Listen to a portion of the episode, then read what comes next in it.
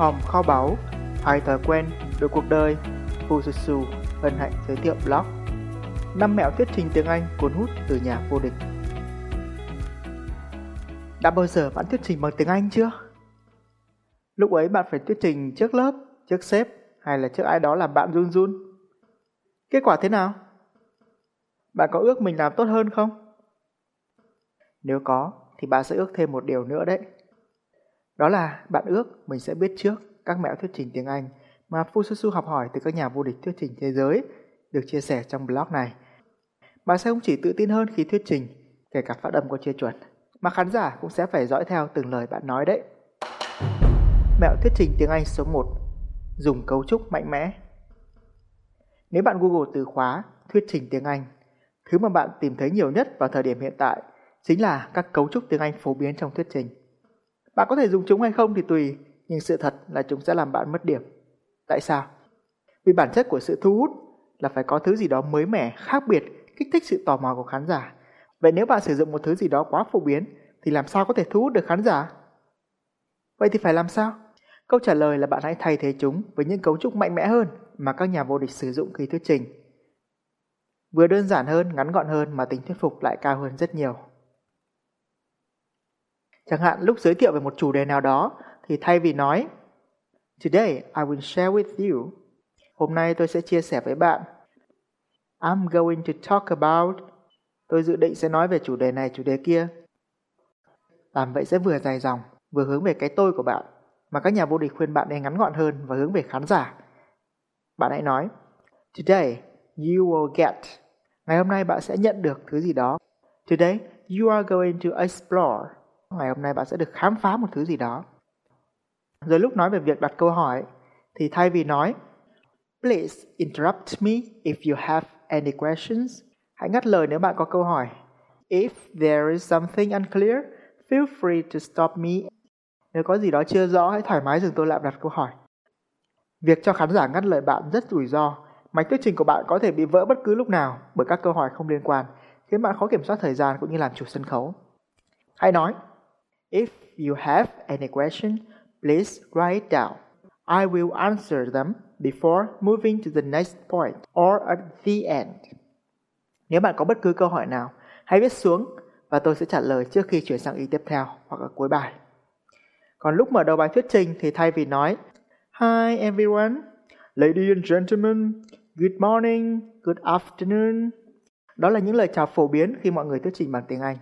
Sau đó thường họ sẽ cảm ơn, nói một chút về lý do có mặt ở đây, thậm chí ca ngợi thời tiết thật tuyệt. Greg Valentine, nhà vô địch diễn thuyết thế giới năm 1999, gọi đây là cái bẫy khách sáo.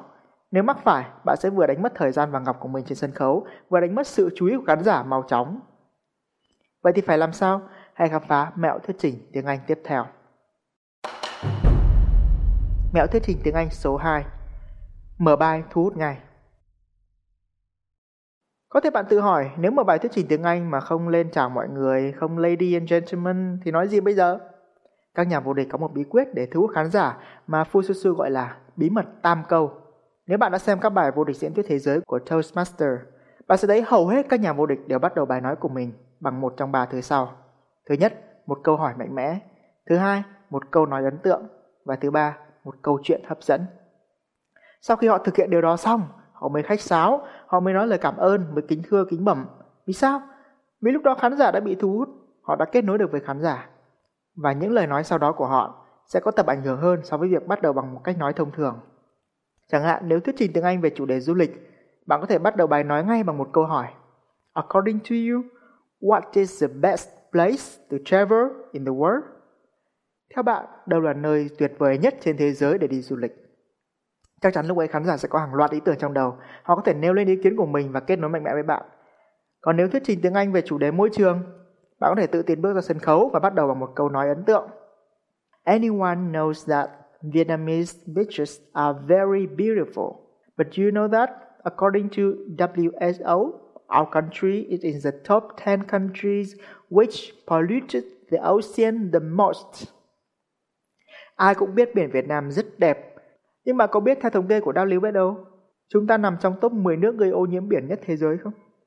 Nếu thuyết trình tiếng Anh để chia sẻ một kinh nghiệm hữu ích nào đó, bạn hoàn toàn có thể bắt đầu bằng việc kể ngay một câu chuyện, một kỷ niệm đáng nhớ để trả lời cho câu hỏi tại sao bạn rút ra được kinh nghiệm đó. Dù là câu hỏi, câu nói hay câu chuyện, hãy nhớ, có gì hay, bắt đầu ngay. Mẹo thuyết trình tiếng Anh số 3 Tạo bản đồ ấn tượng sau khi đã thu hút được khán giả trong những giây phút đầu tiên, bạn đừng vội mừng. Chúng ta đang sống trong không phải là thời đại thông tin mà là thời loạn thông tin. Sự kiên nhẫn của con người ngày càng giảm, nên nếu bạn không duy trì được sự thu hút liên tục sau đó, bạn sẽ lạc mất khán giả. Vậy làm sao để thu hút sự chú ý khán giả liên tục trong suốt bài thuyết trình? Câu trả lời là bạn phải tạo ra một tấm bản đồ ấn tượng, kích thích sự tò mò của khán giả. Thường thì mọi người sẽ nói kiểu như My talk will be in three parts. The first part, the second part and the third part. Bài nói của tôi sẽ gồm 3 phần, phần 1, phần 2, phần 3. Làm vậy cũng được nhưng rất nhàm chán. Bạn hãy sáng tạo hơn. Chẳng hạn khi thuyết trình bằng tiếng Anh về chủ đề cách làm slide đẹp, sau khi thu hút khán giả bằng tam câu và cảm ơn, bạn có thể nói In the next 45 minutes, you are going to explore the smile secret to create professional and effective slides. Let's begin with the letter S, which is sau 45 phút tới, bạn sẽ được khám phá bí mật Smile để có thể tạo ra những slide thuyết trình chuyên nghiệp và hiệu quả. Đầu tiên chúng ta sẽ đến với chữ S, đó là viết tắt của Bạn có tò mò muốn biết đầy đủ nguyên tắc Smile thú vị này không? S-M-I-L-E Nếu có thì đó là sức mạnh của bản đồ ấn tượng. Với thuyết trình tiếng Anh thì cách tạo bản đồ ấn tượng đơn giản hơn tiếng Việt rất nhiều. Bạn chỉ cần tìm ra một từ khóa tiếng Anh liên quan đến bài thuyết trình của bạn. Ví dụ của Fususu bên trên là smile. Ai mà không muốn khán giả mỉm cười cái chứ? Sau đó, bạn tìm các từ tiếng Anh bắt đầu với chữ cái trong từ ấy. Bạn có thể tham khảo một vài ý tưởng dưới đây để hiểu rõ hơn về mẹo thuyết trình tiếng Anh này. Ví dụ nguyên tắc SMART, S-M-A-R-T để đạt mục tiêu hiệu quả. Nguyên tắc SUCCESS để thành công. Rồi nguyên tắc SMILE để khán giả mỉm cười với slide của bạn là gì? Fususu có viết một blog rất chi tiết về nó. Bạn có thể Google từ khóa cách làm slide Fususu. Bên cạnh đấy, nếu chưa tìm được từ khóa viết tắt cho bài nói, thì chí ít là bạn cũng có thể đặt tên thú vị cho từng phần của bạn. Chẳng hạn, Today you get three secrets to write an amazing speech. The nail, the hammer and the star. Hôm nay bạn sẽ được nắm ba bí quyết để tạo ra một bài nói chuyện tuyệt vời, bí mật chiếc đinh, chiếc búa và ngôi sao. Làm vậy cũng đủ khiến cho khán giả rất tò mò về bài nói của bạn rồi, phải không? Mẹo thuyết trình tiếng Anh số 4 Hỏi mà như không hỏi Nghe thật lạ phải không? Song đây là một bí mật thuyết trình từ các nhà vô địch rất ít người biết. Bạn không những có thể áp dụng nó cho thuyết trình tiếng Anh mà còn cho cả thuyết trình tiếng Việt nữa. Nếu để ý bạn sẽ thấy bên cạnh việc áp dụng câu hỏi như một cách thu hút trong phần mở bài, các nhà vô địch còn thường xuyên đặt câu hỏi xuyên suốt trong bài nói của họ, kể cả khi không có người trả lời. Tại sao? Bởi vì khi bạn nghe thấy, nhìn thấy hay đọc thấy một câu hỏi thì dù bạn còn nói ra câu trả lời hay không, trong đầu bạn luôn có một câu trả lời nào đó. Các nhà vô địch thuyết trình biết điều này, nên dù khán giả có trả lời thành tiếng hay không không quan trọng. Điều quan trọng là câu hỏi đó đã tạo ra sự thu hút. Vậy bạn nên hỏi khi nào? Vừa rồi trong đầu bạn có ý tưởng nào không? Dù có hay không thì chắc chắn tâm trí bạn đã trả lời rồi đấy. Do vậy, mẹo đây là bạn hãy xen vào giữa bài thuyết trình của mình nhiều câu hỏi hơn. Cách đơn giản nhất là bạn hãy biến một câu khẳng định nào đó thành câu hỏi.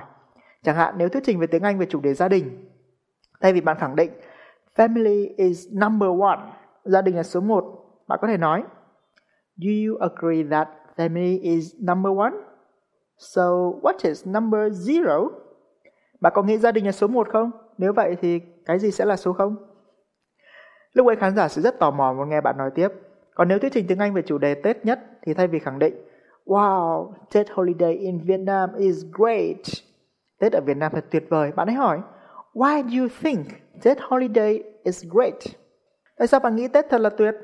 Lúc ấy khán giả sẽ bắt đầu suy nghĩ, tâm trí bắt đầu làm việc và bạn có thể kết nối mạnh mẽ với họ. Mẹo thuyết trình tiếng Anh số 5 Thông điệp chốt khó phải Áp dụng các mẹo trên, bạn sẽ có phần mở đầu thu hút, bạn sẽ kích thích sự tò mò liên tục, khán giả sẽ hào hứng theo dõi bạn từ đầu đến cuối. Chuyện gì xảy ra nếu phần cuối bạn không có ấn tượng? Chuyện gì xảy ra?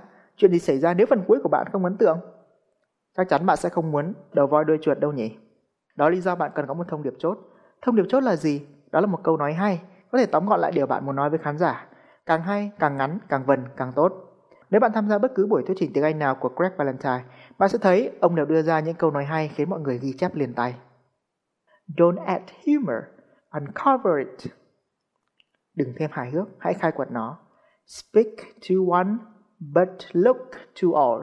Nói với một nhưng nhìn tất cả. When you lift yourself up, you let your audience down. Khi bạn nâng mình lên, bạn đang dìm khán giả xuống. What's loose is lost. Cái gì càng lỏng sẽ càng dễ lòng. Bạn có thể tham khảo thêm hơn 40 thông điệp của các Valentine ở một đường link trên blog này của Fujitsu. Tiếng Việt khá là dễ giao vần, còn thuyết trình tiếng Anh thì sao? Cách nào để có những thông điệp chốt vần điệu dễ nhớ như vậy? Một bí quyết là bạn sử dụng trang Rhythm Zone. Trang web sẽ giúp bạn tìm ra các từ tiếng Anh vần điệu với nhau. Chỉ cần bạn nhập một từ khóa trong thông điệp của mình vào, web sẽ đưa ra các gợi ý vần với nó, giúp bạn tìm ra một thông điệp chốt hoàn hảo. Vậy là bạn đã nắm được các mẹo thuyết trình tiếng Anh cực độc từ nhà vô địch rồi. Bạn có mẹo thuyết trình bằng tiếng Anh thú vị nào không? Hay bạn có băn khoăn điều gì? Hãy comment nhé! Nói chung, đừng để tiếng Anh cản trở thành công của bạn. Đừng để những khóa học không hiệu quả làm lãng phí thời gian, tiền bạc của bạn. Nếu biết được phương pháp, bạn hoàn toàn có thể tự học và dành số tiền kia để đi du lịch. Hãy nhớ, trước khi bạn biết nói, tiếng mẹ đẻ cũng là ngoại ngữ. Nếu một người từng phải học lại bằng chữ cái tiếng Anh như tôi, giờ có thể viết và xuất bản sách song ngữ, thì không có gì là bạn không thể. Tất cả những gì bạn cần chỉ là một cú hích hoặc một cú click để khám phá phương pháp tôi đã sử dụng để giỏi tiếng Anh hơn mỗi ngày mà không cần phải tới trung tâm, không cần phải theo giáo trình, không cần phải làm bài tập. Tiến bộ ngay cả khi ngủ và biến tiếng Anh của bạn thành tiếng bố đẻ. Tôi đã tập hợp hơn 10 năm kinh nghiệm ấy thành cuốn sách 21 cách học tiếng Anh du kích. Tất cả những gì bạn cần làm chỉ là Google từ khóa cách học tiếng Anh Fususu. Mong tin tốt lành. Cảm ơn bạn.